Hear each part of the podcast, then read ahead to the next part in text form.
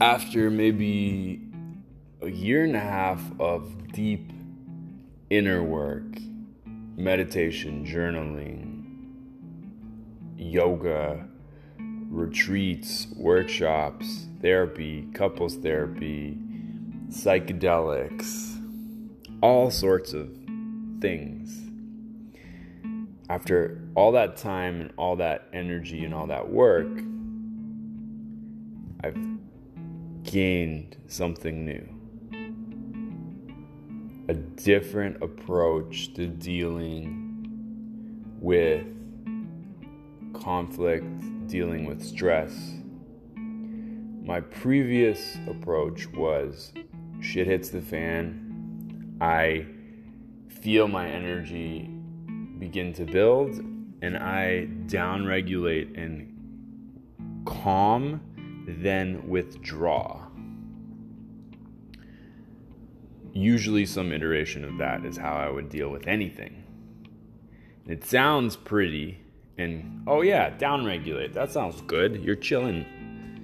Except it would get toxic because I would shut out everything and everyone and Netflix and binge and shitty food and just get lost because I didn't want to feel.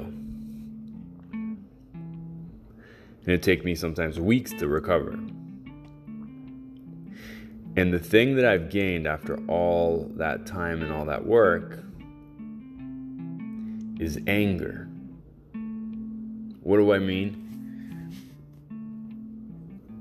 At first sight, anger seems like a step backwards. People go to therapy to work through their anger. There's anger management.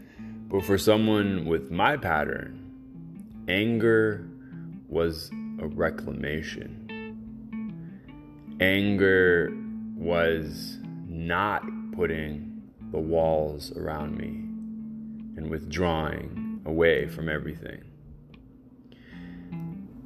And so anger is very new to me. I was convinced there's no anger inside. I would always just find a way to stay calm, and people were so, especially partners, women were infuriated by how calm I was in the midst of like big arguments. And so now I'm trying to navigate this new me, this new approach with this new color called anger. And it has some pros and it has some cons. For the record, I don't like explode. It's never remotely close to anything that would resemble violent anger. It's just like I feel it. And sometimes I really like it. It's like getting this new vibrant red paint to make your art with.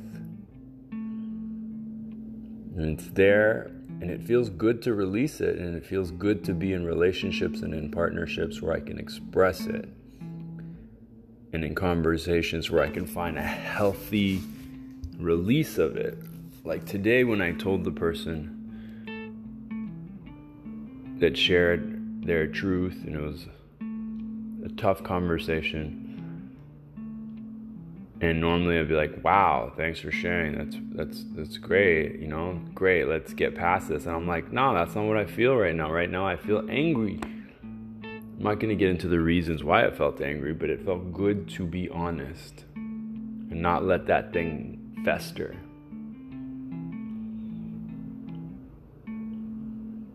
And so I'm going to keep painting with this color and see what I create, what art comes out of it.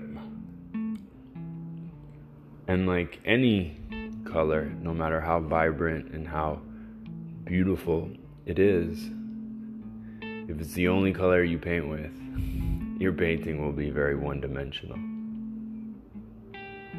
Art to Mouth Podcast, episode 230.